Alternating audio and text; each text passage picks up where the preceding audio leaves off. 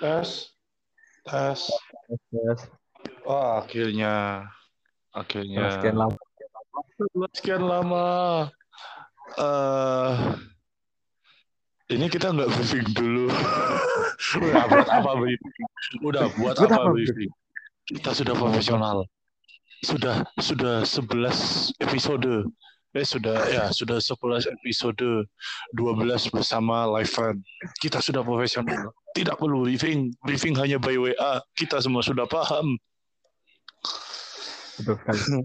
Ya, LCSL bisa dalam Dalam 24 jam eh 48 jam menghilang Briefing hanya dengan WA. Wah. Ya ya ya, Ya, lanjut lanjut lanjut. ya, ya, lanjut. ya, jadi selamat datang kembali di podcast kesayangannya kesayangan siapa? Aku udah lupa kayak kesayangan Sayangannya pendiri orang tua kita. Orang tua kita berdua. Amin. Atau- amin. Ya, kes- podcast kesayangan orang tua kita berdua yaitu Football Ren. Eh, sorry, sorry, sorry. Itu Final Fantasy. Ya, astaga, episode 12. Ya, sebelumnya kami mau mohon maaf karena lama tidak kelihatan. Simpel alasannya, kita berdua sama-sama sibuk buat sempo. Yang Togi juga di sini mau sempo. Sekian lama. Iya. Ya, jadi ya pembuka sebelum kita masuk episode itu, gue pun juga udah ditagih sempo bulan depan Mei. Minggu depan, minggu depan karena gue disuruh ganti judul dengan topik yang sama, tapi karena tempat eh, tempat penelitian gue sama, tapi suruh ganti judul doang. Jadi ya gue harus bikin bab satu lagi. Tapi tidak apa-apa, seenggaknya tempatnya masih sama. Tidak disuruh ganti tempat, tidak disuruh ngapa-ngapain, tetap eh, cuma ganti bahan penelitiannya aja. Santuy. Enaknya. Hmm. Oke, lanjut. Oke, lanjut. Jadi sekarang untuk episode 12 sebenarnya kalau mau ngomongin ini sebenarnya topik basi, tapi bukan topik basi, ini topik yang hot sebenarnya. Tapi karena ini patut kita perbincangkan karena karena itu membuat yang membuat dunia sepak bola geger, gempar seperti bumi gonjang-ganjing seperti ada momen-momen yang akan membuat sepak bola masuk ke dalam kiamat. Kiamat. Tapi kiamat sepak bola, waduh, saya sebagai penikmat sepak bola sangat tidak ingin hal itu terjadi. Tapi setelah dipikir-pikir, ternyata ini bukan kiamat. Ini hanya sesuatu yang sangat menggemparkan saja. Yaitu kita mau ngomongin soal apa namanya itu ISL Indonesian Super League. Wow. Ternyata eh, UEFA play sama ISL eh Indonesia play sama Indonesia. Jangan jangan sampai lagi, jangan sampai ya, jangan sampai kita sama Jangan. Lagi. Itu semua karena menteri olahraga kita sangat bodoh dan tidak berkompeten. Ya, kita tidak. Ya, tapi kan udah di penjara aja orangnya aman, bro, aman, Eh, aman. baru baru empat menit loh gitu. Ya, baru empat menit kita udah mulai ngedis, nggak apa-apa. Tapi kita mau ngomongin soal IESL. Ya, bagi ba- kaum pribumi sekalian yang kebingungan ISL atau ESL, ngomongnya kita ESL, ya, ESL, yaitu European Super League. European Super League. Ah, apa itu European Super League, Togi? Itu adalah aku ngutip dari Dari pemilik kesayangan Glazer. Eh, ya. Ble. Nan- MU. Jangan jangan jangan. Kita eh di pernyataannya Florentino Perez. Oh Ini- ya. Nah, buat klub besar bisa bertahan. Kita memperjuangkan keberlangsungan semua klub yang ada di dunia. Eh, Apa anak-anak berumur 14 sampai 6 ke bola kembali. Oh, luar biasa sekali argumennya. sangat blowing. Aku seperti melihat cahaya ilahi. Asik. Dia ngomong itu aku rasanya kayak ah dari mana dari mana klub lain untung ini dari mana jelaskan kepadaku ya Tuhan ini argumen argumen apa Tapi sebelum kita kayak ngomongin argumen, mungkin kita kasih kayak selayang pandang ESL tuh apa sih? Jadi Ogi kan sudah menjelaskan soal bagaimana seperti Mesias yang turun untuk menyelamatkan sepak bola. aduh padahal cuma Jelek. oh. Iya. Kalau dari penyataan dari uh, resminya itu ini adalah suatu kompetisi yang digadang-gadang akan mengalahkan UCL yang yang digadang-gadang akan mengalahkan UCL dan memiliki sistem yang lebih baik. Dan moto mereka the best every week the best. Pokoknya ibaratnya se- selalu tampilan terbaik dengan klub-klub yang terbaik di setiap minggunya. Anjay. Ya bayangin. Jadi bakal ada 20 klub di sana dengan 15 klub pendiri atau founding clubs dan 5 klub yang dipilih berdasarkan kualifikasi dan peringkat mereka. Sistemnya sama kayak UCL di mana nanti itu bakal dibagi eh bagi bagi jadi dua grup 10 10 peringkat berapa ya? 1 sampai 1 2 itu lolos kalau nggak salah satu ya gue lupa ya. Eh, satu satu peringkat satu dua itu lolos satu dua tiga kalau nggak salah. Terus peringkat empat limanya nanti yang memperebutkan posisi di quarter finals wah itu sangat iya apa namanya sangat mind blowing sekali gitu. Tapi walaupun itu apalagi 12 kemarin kan sudah sudah jelas ya Eh, kayak siapa aja ya dari tiga dari Spanyol Real Madrid Atletico Barcelona lalu Italia juga ada tiga Juventus Inter Milan AC Milan lalu Inggris mendominasi sekali dengan enam klub the Big Six yang bahkan dua di antaranya itu tim-tim puasa gelar yaitu tim Ayam Sayur dan Meriam Buntung. Astaga, Astaga, kayak kalau ngelihat empat sisanya tuh masih lumayan ya, kayak trofi UCL, Europa League, FA Cup. Eh, tapi FA Cup men. Maksudnya itu apa namanya yang buntung kan juara FA Cup ya, gue lupa loh. padahal baru aja juara Iya, tapi yang ayam sayur itu yang nggak jelas. Nah, terus klub satunya yang namanya apa itu?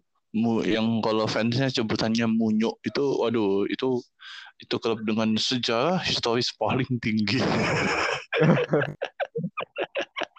Nggak, nggak bercanda, bercanda saya. lagi OTW Bercanda saya. juara satu nih Iya, Amin. iya, bercanda. Amin. Amin aja. Itu 16, mereka 12 masih kurang tiga lagi di Eropa dan bakal di limanya nanti by qualification mulai sekitar Agustus. Baru satu hari buat keempat keker kedan. Keker kedan itu apa ya? Keker itu kaget ya kayak gempar kaget geden itu besar kaget besar besar-besaran semua protes wah tidak setuju dan semacamnya dan semacamnya mencederai sepak bola dan apa-apalah itu. Dan Togi adalah salah satu manusia yang tidak setuju dengan adanya IS ESL dan ini menarik teman-teman karena untuk pertama kalinya di dalam satu topik podcast kita berdua tidak saling menyetujui.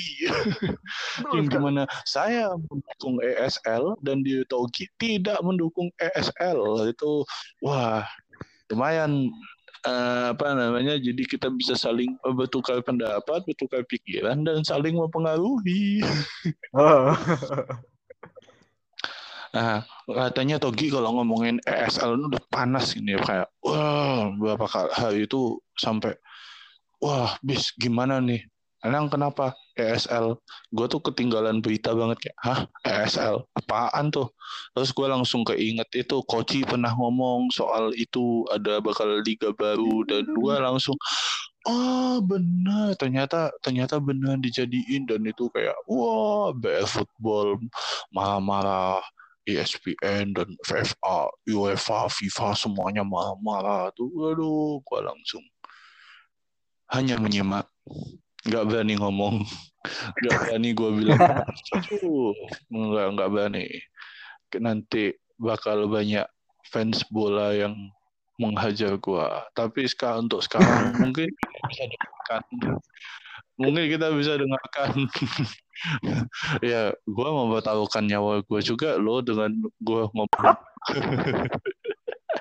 Betul betul Eh, football Ren akan di anu mulai dibanjiri dengan haters Bisma kenapa anda mendukung ESL anda oh, tidak salah tidak. Oh, Nggak salah, nggak apa-apa, sudah terbiasa.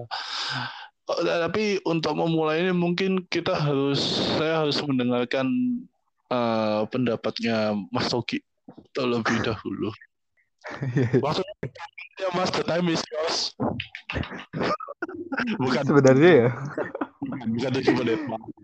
Aduh. Beda, beda sih kalau Tapi sebelum semua itu ya, eh, pada saat eh, kalau nggak salah ya untuk ISL itu bakal dijalankan itu kan pada saat subuh subuh kalau nggak salah ya subuh atau nggak malam hari Iya, dan benar, ketika eh, eh, ketika pengumuman ada langsung dari kalau nggak salah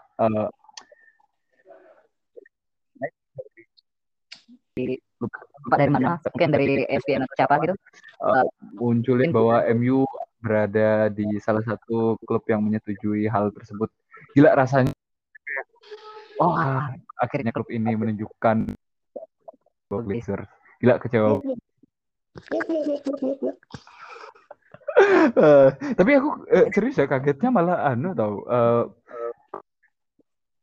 Kayak Arsenal. Sama Tottenham ya bisa dibilang mereka klub gede lah ya ya eh, dari performa dari performa dari performa ya bukan dari eh, trofi nggak semuanya harus dihitung dari trofi karena MU udah puasa gelar berapa ini ya dua tahun anjir dua tahun tuh dikit.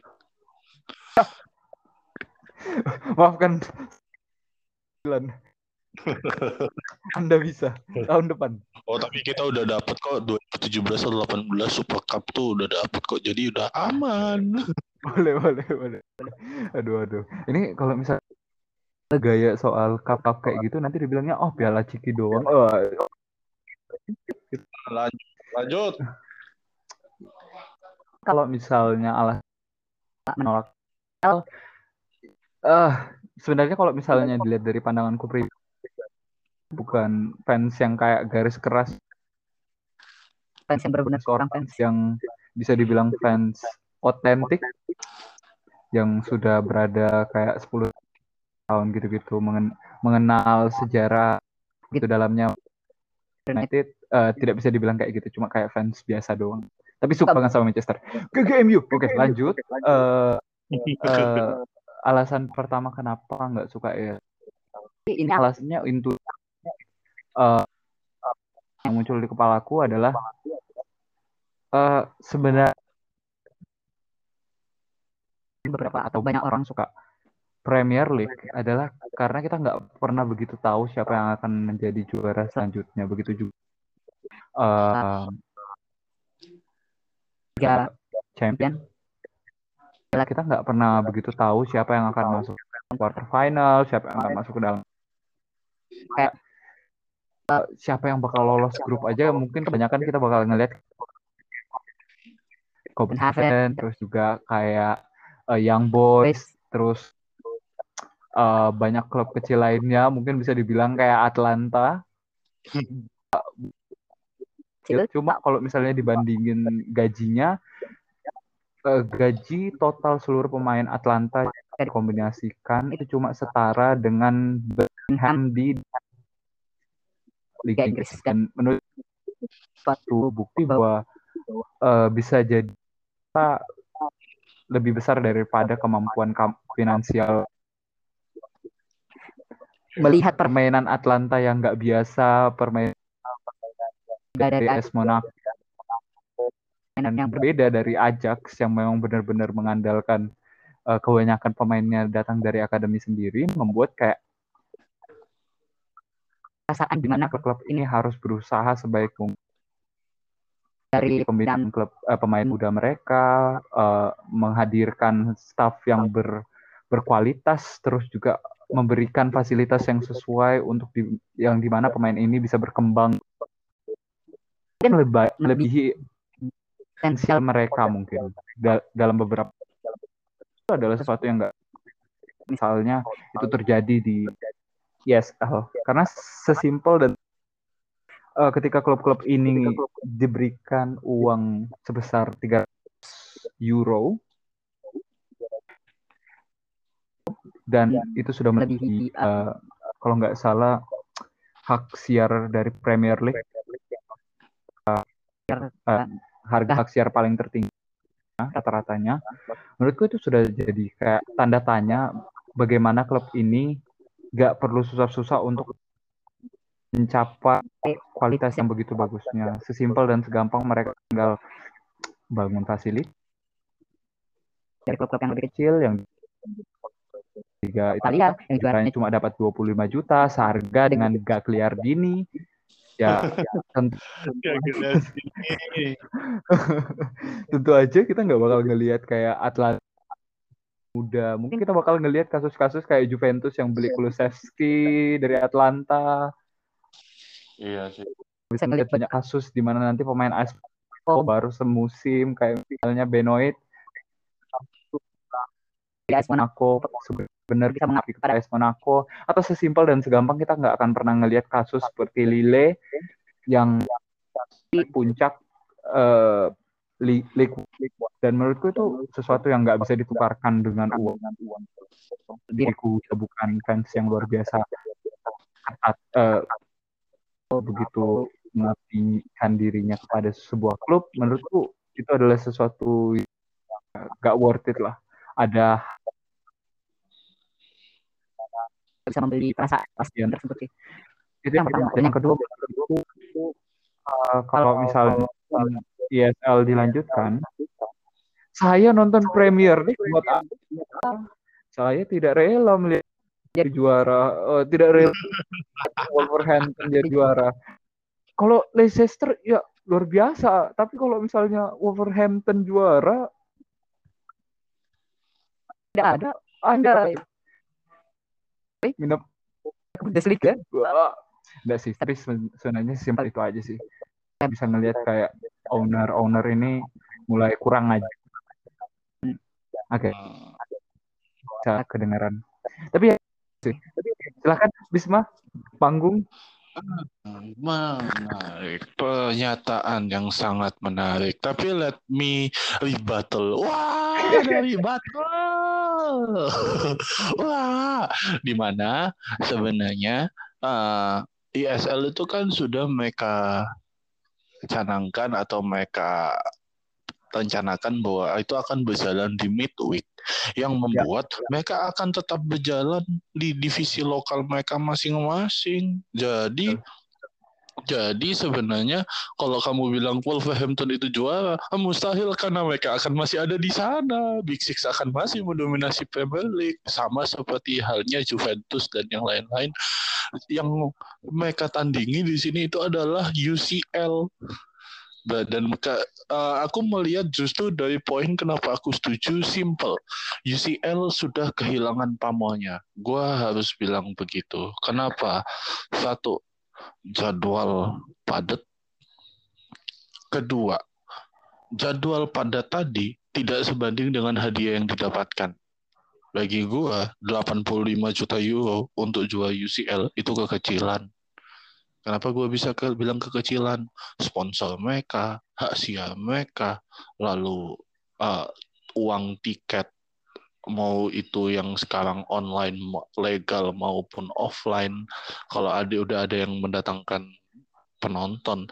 Bagi gua itu apa namanya ya nggak mungkin dong kayak misalnya revenue revenue apa ya pendapatan stadion untuk UCL itu semuanya langsung masuk ke klub. Pasti kan ada bagian yang disetor ke UEFA dan sebagai pelaku sebagai yang penyelenggara gitu loh. Jadi bagi gua sangat mustah sangat tidak masuk akal di mana bahwa hadiah UCL itu cuma 85 juta euro kalau menang ya Ingat kalau menang. 85 juta euro itu seharga siapa sih sekarang? Mungkin bisa buat beli dua atau tiga pemain doang gitu loh. Ini bukan tahun 2010 atau 2009 lagi di mana kamu bisa dapat pemain dengan harga pemain bagus dengan harga 15 juta. Sudah berkembang sekarang.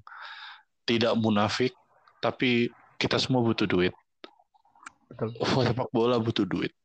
Dan jika ISL bisa datang dan ini yang lebih penting lagi UEFA poin gue di sini sebenarnya bukan lebih ke arah ekonomi sih tapi lebih ke arah UEFA dan FIFA yang gagal untuk mengatasi kesulitan yang dialami oleh klub-klub gitu aja kayak dalam artian gue tahu mereka dapat duit banyak mungkin lebih banyak dari klub-klub itu nggak mungkin Real Madrid lebih kaya dari UEFA No, no, no. UEFA itu lebih kaya dari mereka semua. Melihat kondisi sekarang dan dengan sistem ekonomi sepak bola Eropa yang dijalankan oleh UEFA dan mereka malah dianya diam saja ketika melihat klub-klub yang banyak klub yang menyatakan bahwa mereka dalam krisis keuangan. Contohnya kayak Juventus, lalu beberapa ada beberapa klub di Italia dan bahkan Barcelona sampai segitunya. Yang membuat anjir kenapa mereka tidak melakukan apa pun untuk membantu klub-klub ini? Seenggaknya kucuin dana supaya uh, dana supaya mereka itu terbebas dari anu nggak perlu banyak tapi seenggaknya cukup untuk membantu finansial mereka misalnya uh, ya kalau mau diambil sistem sosialis atau komunis ya ya ambil aja apa misalnya bagi rata aja ke semua klub butuhnya berapa tet tet tet itu gitu-gitu aja. Atau memang bagilah ke klub-klub yang membutuhkan yang kelihatan bahwa mereka masuk uh, sedang dalam krisis keuangan dan kalau dibiarin mereka bisa bangkrut. Tapi UEFA tidak melakukan itu UEFA tidak melakukan itu, UEFA hanya diam sambil tutup telinga lalu la la la la la, aku tidak dengar, aku tidak peduli. Itu yang UEFA lakukan. itu Yoni men dan ngelihat bagaimana hadiah UCL itu bagi gue kembali ke situ gue ngerasa kayak uh, jadi lu tanding di kompetisi semegah UCL dan cuma dapat 85 juta euro itu nggak banget dan makanya uh, eh, ESL menurut gue datang dengan format yang baru, format yang fresh, dan dengan segala privilege yang tidak didapatkan oleh yang lainnya ya, di mana 15 founding club akan mendapatkan 3,5 miliar US dollar. Itu gede, men. Gede banget. Dan dan bayangin mereka tuh jualannya di hak siar dan bisa dipastikan kalau jualannya di hak itu akan mendapat, membuat mereka dapat duit lebih banyak lagi. Nggak nggak cuma sekedar itu. Bayangin dengan ikut aja lu dapat 300 juta. Sedangkan untuk menang Euro ya untuk ikut doang. Sedangkan untuk menang UCL aja lu butuh dalam dapat 85 juta Euro. Owner akan berpikir uh, rasional lah kayak gue bisa dapat banyak loh dengan ikut aja apalagi kalau menang. Itu juga bisa ngebantu klub-klub yang dalam crisis, financial crisis itu tadi. Kalau bagi gue sih itu kayak contoh gini sih uh, lu merhatiin nggak kenapa sekarang TV Indo nggak bisa nggak yang Liga Inggris? Karena harganya tinggi banget iya karena hak siar harga tayangnya harga hak siarnya tuh tinggi ketinggian ketinggian sampai-sampai yang bisa cover siapa ya itu provider mola itu udah kita sebut TV sebut merek aja kita ya Mola TV itu yang bisa provide sama beberapa yang lain. Gak gua nggak tahu ya Super eh, Super League Soccer masih apa namanya Jarum League Soccer itu masih nayangin Liga Inggris juga nggak ya? Gua lupa. Jadi seke, semahal itu harganya sampai-sampai orang tuh ragu mau TV itu ragu mau nayangin atau enggak karena saking mahalnya orang mikir. Nah, bayangin ISL datang dengan harga hak siar yang lebih murah, tapi dengan kualitas pertandingan yang bagus, di mana emang klub-klub bagus ketemu klub bagus, orang pasti akan nonton. Orang pasti akan nonton dong. Bayangin dengan misalnya nih dengan harga hak siar yang tinggi kecil, lu bisa nonton Real Madrid lawan Barcelona, lu bisa nonton Real Madrid versus Liverpool, Real Madrid MU, Milan ketemu Liverpool lagi, dan dan mungkin apa namanya Arsenal Arsenal ketemu Barcelona lagi. Itu itu itu itu itu bisnis men. Dan mereka datang dengan itu bagi gue itu adalah ide yang cemerlang dan lu lihat sekarang gini deh sistem UCL yang baru Hmm. Itu gila, men. Itu itu nggak masuk akal. itu nggak masuk akal kayak lu malah nambah-nambahin beban dan jatuhnya nggak sama kayak Super League. Mereka itu mungkin panas dan marah kenapa ISL ini datang saat UEFA sedang berusaha melaunch sistem UCL yang terbaru. ESL ini datang. Hmm. Iya kan? Kalau nggak salah begitu ya. Uh, ah ya benar. Dan ketika dilihat sistemnya sama aja, nggak jauh beda kayak sebelumnya nggak jauh beda eh, apa namanya nggak jauh beda kayak ESL dan itu lebih merepotkan lagi gitu bahkan kayak Jurgen Klopp marah kayak ini sistem kayak apa UEFA kok kayak gini malah bikin sistemnya kok nggak jelas dan beberapa pemain dan pelatih juga menyuarakan ketidaksetuju ketidaksetujuan mereka terhadap sistem UEFA ini apa UCL yang baru. Itu bagi gue kayak ya ini salah. Ini menunjukkan bahwa UEFA dan FIFA udah mulai nggak peduli. Justru mereka yang nggak peduli sama fans. Justru mereka yang nggak peduli sama apa ya ngomongnya ya? Uh, mereka yang nggak peduli sama pemain dan klub. Mereka berasa tidak diberdayakan dengan dengan dengan sistem yang baru ini. UEFA dan FIFA hanya menjadikan mereka sapi perah untuk keuntungan siapa? Ya untuk keuntungan mereka. Oh, gue masih nggak habis pikir gitu lagi. Seorang ketua UEFA, presiden UEFA bilang kita tidak tahu bahwa kita punya ada ular. ada ular Anjir, lu tuh ngomong itu Andre Agnelli, Andre Agnelli, men. Itu adalah salah satu orang yang paling dihormati di dunia sebagai pemilik klub yang lama. Bayangin dari zaman gua tahun 2000 atau 99 dia udah megang Juve, woi. Keluarga Agnelli dan lu bilang dia ular. Woi, ngaca. Staff lu berapa yang ketangkep karena korupsi? Banyak. Banyak. Bahkan presiden Anda, presiden sebelum Anda, Michel Platini, juga sudah masuk penjara. Sepp juga sudah masuk penjara. Kalian itu justru ladang korupsinya. Ted apa namanya rusaknya sepak bola itu karena kalian berdua. Tapi apakah fans kadang mau ngerti? Fans kadang nggak mau mengerti.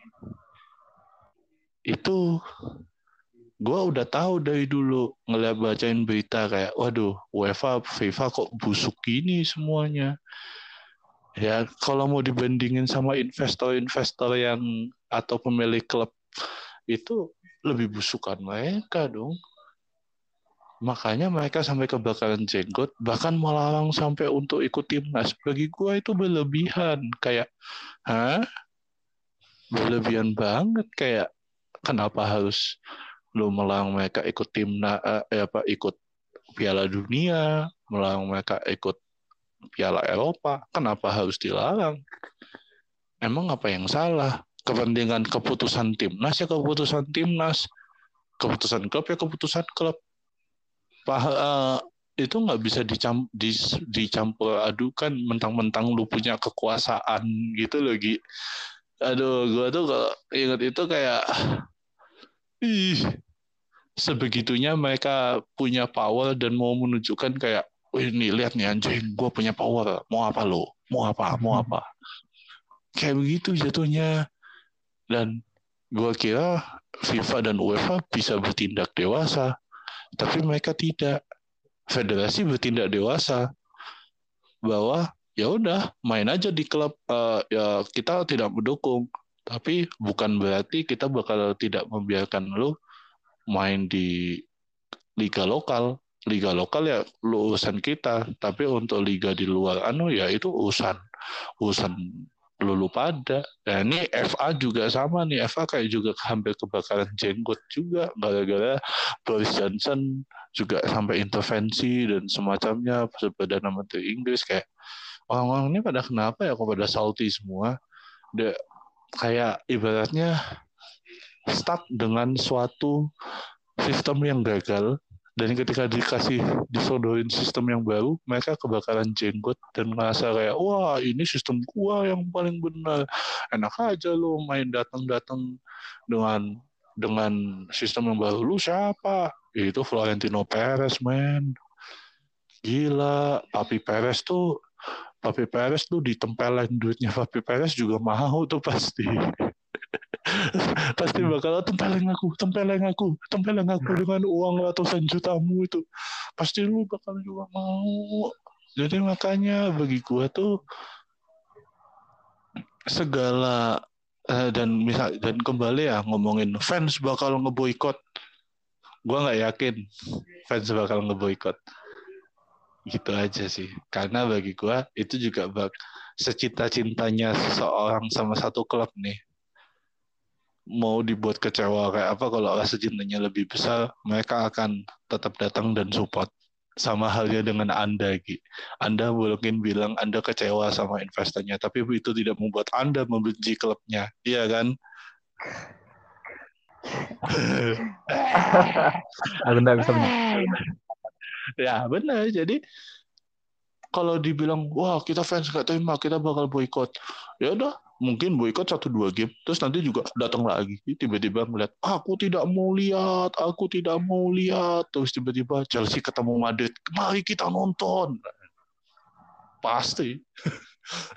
Siapa yang itu juga bakal jadi story tersendiri ketika Chelsea bisa mengalahkan Real Madrid atau Tottenham bisa mengalahkan Barcelona atau Inter atau AC Milan bisa mengalahkan MU lagi kada eh lagi. Ya lagi. Karena tidak pernah kal menang. Apa pertemuan tuh? Gak pada jadi cerita-cerita seperti itu itu justru yang akan makin seru. Dan mungkin orang banyak bilang ah bosan klubnya itu itu aja. Lo melupakan lima klub kualifikasi tadi. Ya kali bro apa namanya tidak ada pengacakan yang berbeda di setiap musimnya. Pasti ada lah. Mungkin peluang untuk ketemu lagi itu sama. Tapi itu tidak membuat liga ini kehilangan keseruannya. Justru serunya tuh di situ. Gue menantikan lima klub baru ini. Itu yang nanti bakal bikin seru. Bisa aja mereka jadi kuda hitam. Ya kali. Kita nggak tahu juga. Kita nggak tahu gitu gitu kalau dari aku sih poinnya gitu aja. Gila anjir lama banget untuk menyatakan bahwa gue tidak setuju. eh gue tidak setuju, bukan gue tidak gue untuk gue setuju karena gue saking menantikan perubahan itu dan perubahan tidak pernah datang. Yang ada malah kemunduran terus menerus. Mungkin itu yang bikin gue kesal. Tapi mungkin ada mungkin sanggahan atau hal-hal yang anu kita sekalian bertukar pikiran mungkin. Kalau menurut tuh bisa ya. Uh, uh, oke. Okay. Uh, sebenarnya ya dari proposal yang kamu bicarain proposal. Kenapa aku? Allah. Ya, lanjut. Eh, aku eh. lanjut.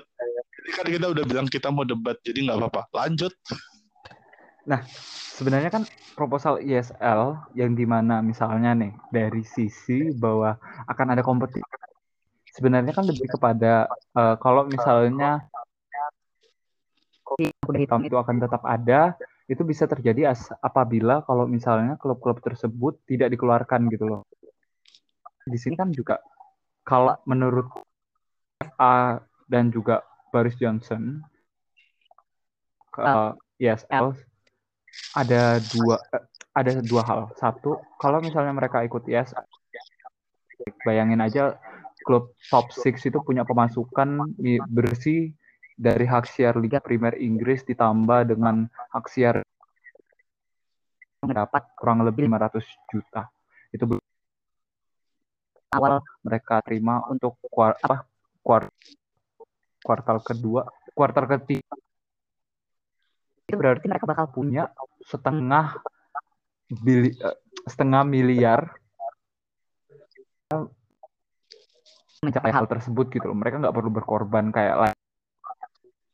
Villa yang harus gencar-gencaran membeli bisa uh, meraih apa ya papan tengah ke atas mungkin peringkat 10 besar dan lain sebagainya dan itu nggak akan adil untuk klub-klub yang memang lagi naik daun seperti misalnya Leicester yang uh, memang di peng, apa ya pemilik yang memang nggak seperti kayak uh, Glazer yang nggak pernah ngasih satu pound pun ke MU. Nah menurutku itu akan antar klub-klub ini dari capital power. Maksudnya dari segi kemampuan mereka untuk dari kemampuan mereka untuk mendapatkan pemain muda lokal atau mungkin internasional dan lain sebagainya. Jadi hal yang nggak pernah adil gitu. loh. Kalau um, tujuan utama yes sama juga untuk mendapatkan kayak apa ya? Aktivitas gitu. Dan menurutku itu hal yang pertama. Lima klub ini juga kalau dari pro, uh, dari proposal yang kemarin kan seharusnya kalau misalnya mereka ikut ISL maka mau nggak mau mereka harus keluar dari ACA dan di mana mereka juga pasti diboykot sama liga yang di mana mereka bakal mendapat uh, kekuatan finansial yang jauh lebih besar ketimbang klub lainnya yang di mana akan memperbesar jarak antara satu klub dengan yang lainnya dan menurutku itu menjadi kompetisi yang elitis gitu loh. Mungkin masih bisa terjadi sportivitas yang kayak um, Leicester bisa juara atau mungkin kayak mungkin sekarang masih bisa juara gitu loh. Uh, menduduki peringkat satu atau mungkin AS Monaco berapa tahun yang lalu tapi itu bakal lebih kecil lagi kemungkinannya gitu loh uh, dan juga menurutku fans yang menolak ISL juga berkata bahwa UEFA itu adalah UEFA dan FIFA adalah bagus. Cuma poinnya lebih kepada gimana caranya tersalurkan rasa otentisitas di mana uh, setidaknya mencoba. aja untuk bersaing dengan klub-klub tanpa harus terbatas dengan lima kuota tersebut gitu loh. Dan menurutku itu adalah sesuatu yang masih menarik gitu loh, khususnya dengan uh, fans uh, hitung kecil dibanding dengan top dua Milan terus juga Juventus dan juga Barcelona. Dan menurutku uh, sebenarnya aku hanya mengkhawatirkan gimana caranya klub-klub ini masih bisa tetap sukses tapi jarak kalau utamanya adalah UEFA dan FIFA tidak membantu klub-klub uh, kan menurutku nggak sesimpel itu. Karena kalau misalnya kasus contoh kasusnya adalah Barcelona maka yang jadi masalahnya bukan FIFA atau UEFA nggak pernah mau ngebantu tapi menurutku lebih kepada kebijakan mereka di bawah Bartolomeo yang memang tidak memandang kemampuan finansial mereka dan melakukan pembelian pemain di luar wajar kemampuan finansial mereka. Dan pun kalau misalnya bantuan finansial ya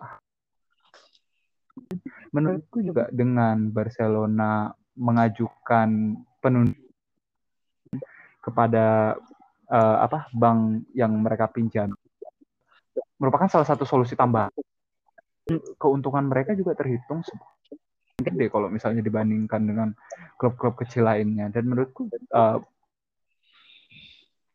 mereka jalan keluar begitu mudah dengan berkompetisi sama klub besar dan hanya menguntungkan klub besar. menurutku di situ yang jadi masalahnya yang jadi masalah sportivitas. Sebenarnya menurutku fans yang men tidak mendukung sesimpel dan segampang mereka cuma pengen kecil mereka masih punya kesempatan untuk melawan klub. salah satu klub kesukaan mereka. Dan menurutku itu susah terjadi kalau misalnya di SL dan pada akhirnya juga uh, kalau emang kesempatan yang universal ke klub-klub Eropa lainnya. Dan menurutku itu yang nggak bisa dihadirkan di SL tanpa memberi um, kesempatan sama sekali lah. Karena cenderung terbatas kalau misalnya lima per tahun dan ya, 15 klub yang lumayan besar itu nggak harus susah-susah gitu loh untuk mempertahankan posisi mereka. Yang justru yang aku takutnya adalah kayak mereka jadi format-format klub ML NBA yang di mana mereka ya, ya udah. buat draft yang tinggi. Tuh misalnya kayak Manchester United. United di Oklahoma Thunder yang di mana tanking parah-parahan trade sana sini bu tapi permainannya kayak gitu sih. Sebenarnya Oklahoma itu cukup bagus ya. Itu episode lain ya. Oh, bagus. Aku senang lihat Oklahoma. Itu live fan kedua karena kita juga basketball entusias, kita juga bakal ngomongin basket. Hmm. Sebenarnya sih ngelihat dari argumenmu tadi ya itu gue juga berpikiran bahwa iya sih momen mungkin momen yang kita selalu tunggu-tunggu adalah momen di mana Giants itu takluk dengan klub-klub kecil dan semacamnya dan minim kesempatan itu bisa terjadi karena duit yang mungkin diterima oleh klub-klub ini. Itu juga menurutku ya poin yang make sense tadi sih. Gue juga ya sebenarnya memikirkan sih soal gap yang akan terjadi nantinya dan semacamnya tapi ya itu semua kalau bagi gue adalah salahnya siapa ya sebab kenapa bisa terjadi untuk pertama kalinya di debat gue bingung harus jawab apa. Wah. Apa? apa. Wah, jadi gue tuh kayak apa namanya kalau gue tuh lebih ke arah nggak tahu ya gue tuh selalu menyalahkan UEFA dan FIFA kenapa hal ini bisa terjadi.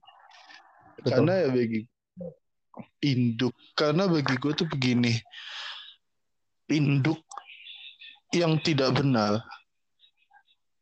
Ibaratnya seorang ibu atau seorang bapak yang tidak bisa mengajari anak-anaknya dengan benar dan ketika anak-anak ini sadar bahwa yang dilakuin orang tuaku itu tidak benar maka dia akan mencoba memberontak.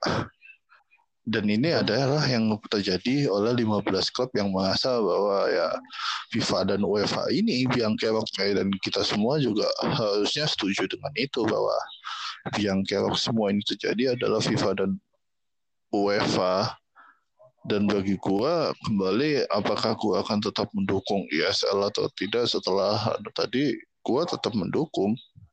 Kecuali FIFA dan UEFA berbenah.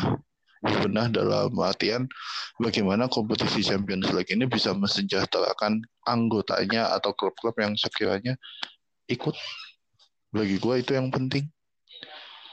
Soalnya ya kembali gue mau menguatkan poin gue tadi bahwa UCL kehilangan sentuhannya, USL kehilangan majisnya, FIFA dan UEFA tidak transparan mengenai uang yang mereka dapat, mereka mau pasarin ke mana, dan itu membuat bahkan Florentino aja bilang kita tahu gaji LeBron James berapa, tapi tapi kita tidak tahu berapa gaji dari berapa gaji dari presiden FIFA atau UEFA. Dan itu juga memberikan pertanyaan. Iya juga ah gimana bagi gua hal seperti itulah yang membuat mereka marah yang membuat mereka berontak tidak ada transparansi dan semacamnya sehingga mereka mencoba, mencoba menciptakan sistem baru yang sekiranya bisa mensejahterakan klub bisa mensejahterakan pemain.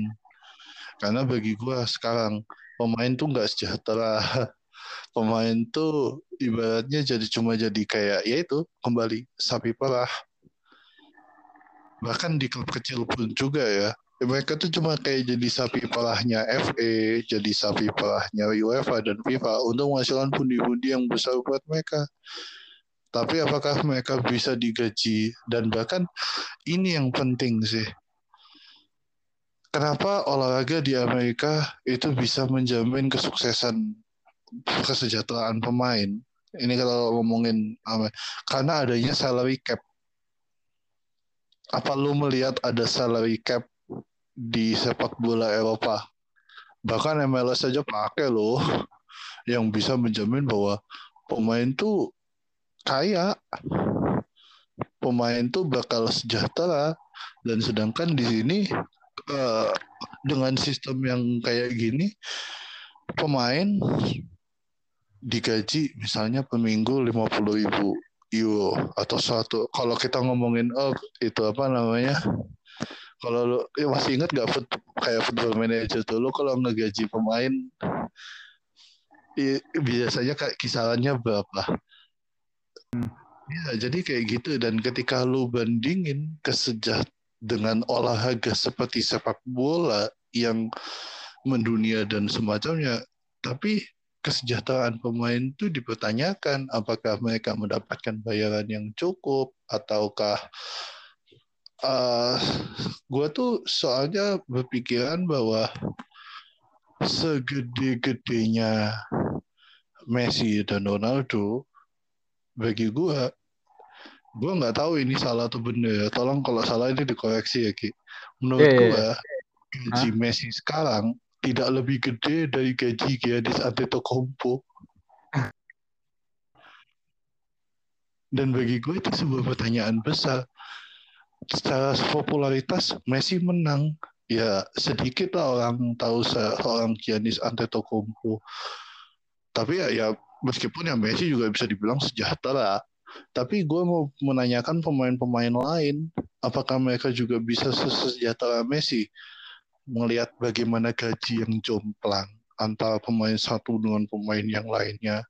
Pemain yang disebut star player, semacamnya, semacamnya, semacamnya, semacamnya. Dan di saat lu ke misalnya lihat bagaimana ada salary cap di sebuah olahraga, seenggaknya ada jaminan bahwa lu tuh bisa kaya apa namanya lu itu meskipun gaji lu tidak mungkin tidak setinggi pemain yang lain, seenggaknya itu bisa mensejahterakan. Dan gue nggak ngeliat itu sih di sepak bola Eropa karena sistem yang mereka gunakan masih sistem-sistem yang kita harus bilang usang, expired, kadaluasa. Jadi ya mau sampai kapan pun gue mempertanyakan tadi kesejahteraan sekaligus maka uh, kesejahteraan pemain. Apakah pemain ini dengan misalnya ikut liga aja dengan gaji yang seadanya itu mereka bisa sejahtera. Sedangkan ikut ISL dijanjikan misalnya dapat duit segitu. Duit itu juga bakal larinya ke mana sih? Ya pasti punya lari ke pemain juga dong yang berusaha di sana. Ada tambahan gaji. Dan kalau nggak salah di sana bakal ada salary cap juga nggak sih? Gue lupa ya di mana di mana di mana? ISL, ISL tuh bakal ada salary cap juga nggak sih? Kalau katanya sih ada. Empat. Nah, persen dari total pendapatan, pendapatan klub kalau nggak salah. Nah, itu. So, mereka tuh tujuannya adalah untuk memberdayakan pemain tadi. Dan itu gue juga setuju di situ. Karena kembali lagi di pertanyaan gue. Gue mempertanyakan kesejahteraan pemain sepak bola. Bagaimana pemain sepak bola itu sehebat atau apa pun tapi tidak memiliki gaji yang fantastis. Gak kan gue harus bilang gaji fantastis sepak bola itu masih kalah dengan olahraga-olahraga lain di luar sana. Dan gue mempertanyakan itu aja. Tapi apakah UEFA dan FIFA memperhatikan itu? Tidak. Yang mereka perhatikan justru ya tentang diri mereka sendiri. Gitu sih.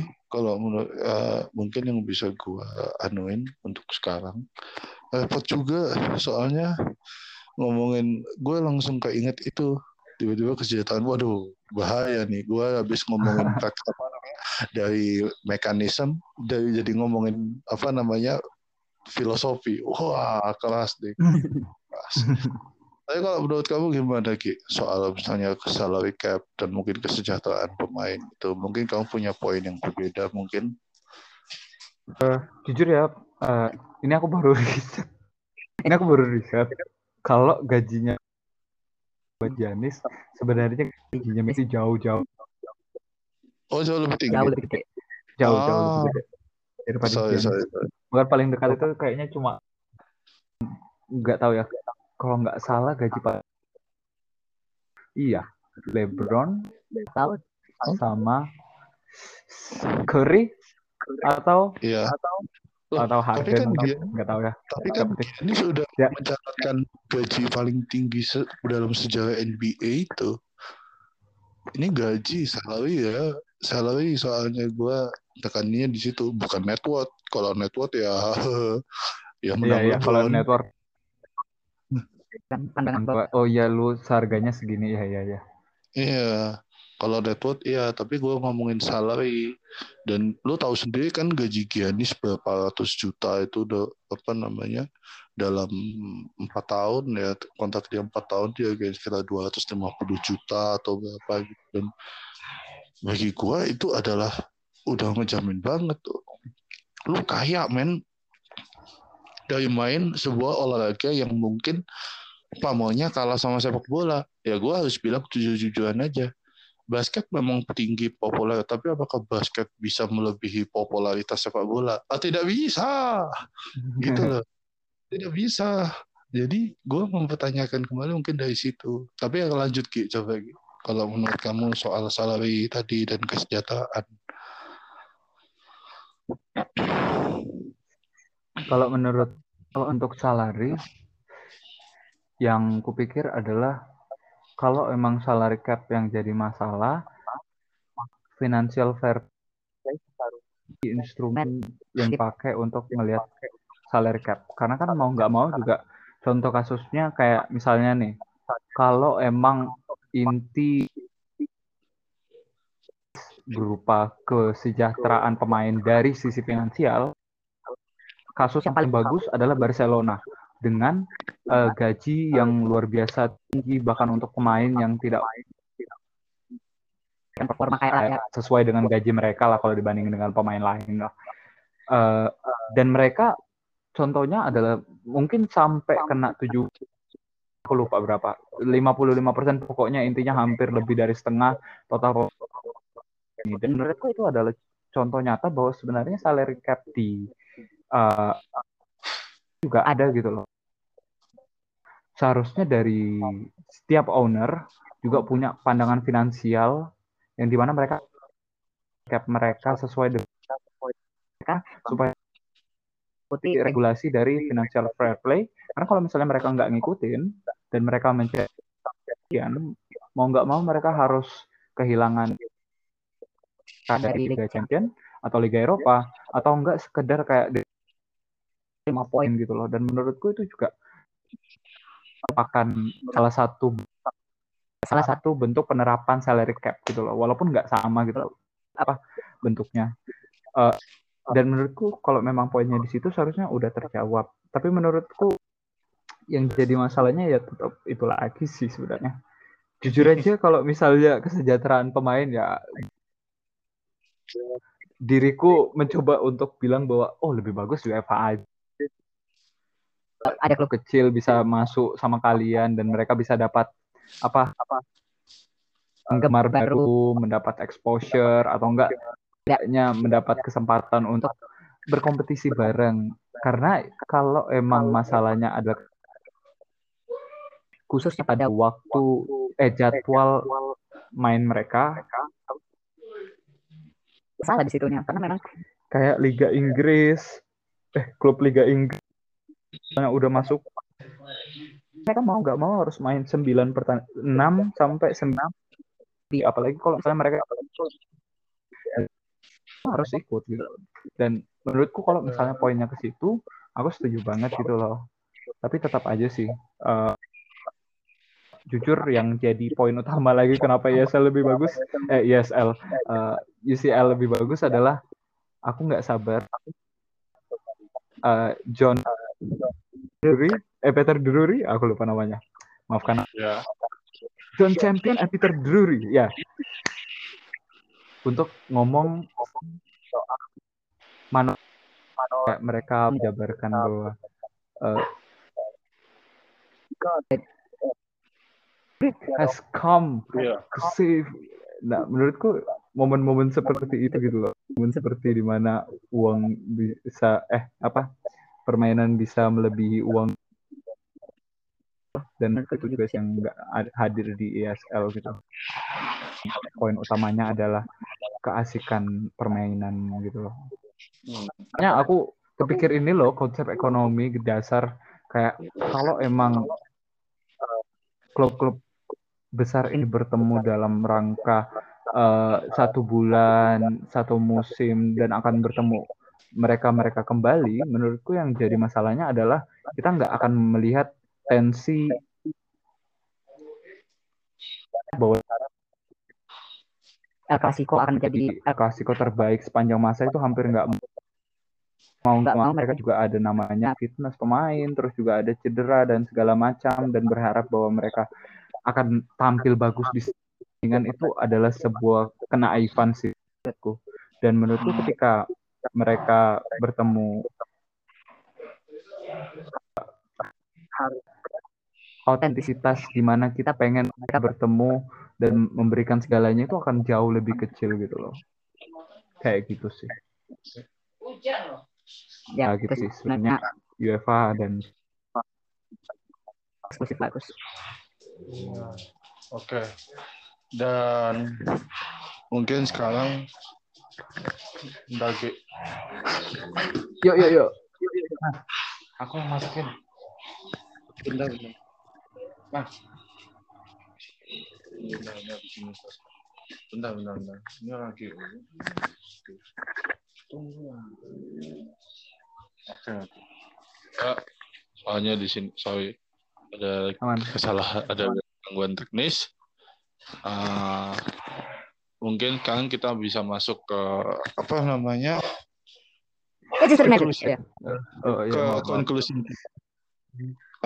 mas- kan kalau debat kan begitu opening bench closing bench lalu whip whip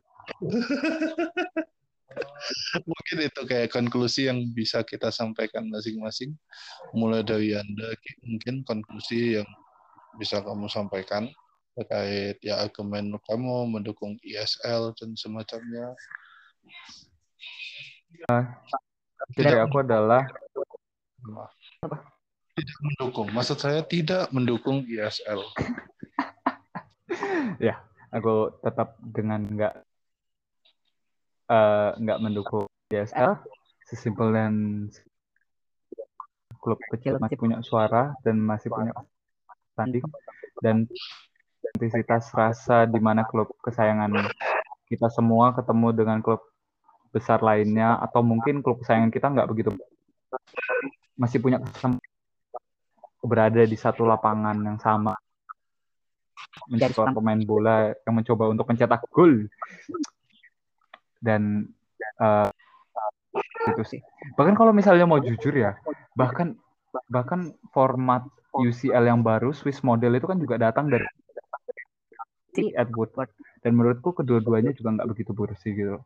Tapi eh, eh, eksklusif UCL masih jadi poin utama dan untuk kompetisi eh, klub besar juga eksklusif ke UCL sih. Ya, silakan Bapak Bisma.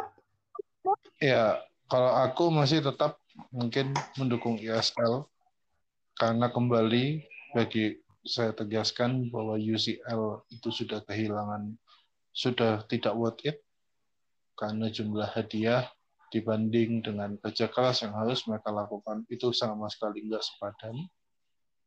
Dan bagi gue itu menjadi salah satu titik turning point kenapa mereka mau menciptakan ESL ESL dan bagi gue yang paling uh, penting juga adalah kesejahteraan pemain, yaitu mengenai gaji dan semuanya. Mungkin bisa dapat gaji yang lebih tinggi, bisa membuat mereka hidup sejahtera dari sebelumnya.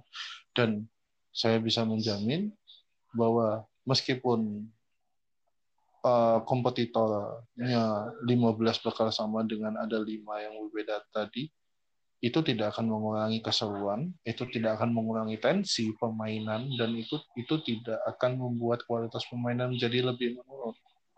Karena kita juga belum tahu kualitas apa namanya perlawanan apa yang akan diberikan lima klub tadi.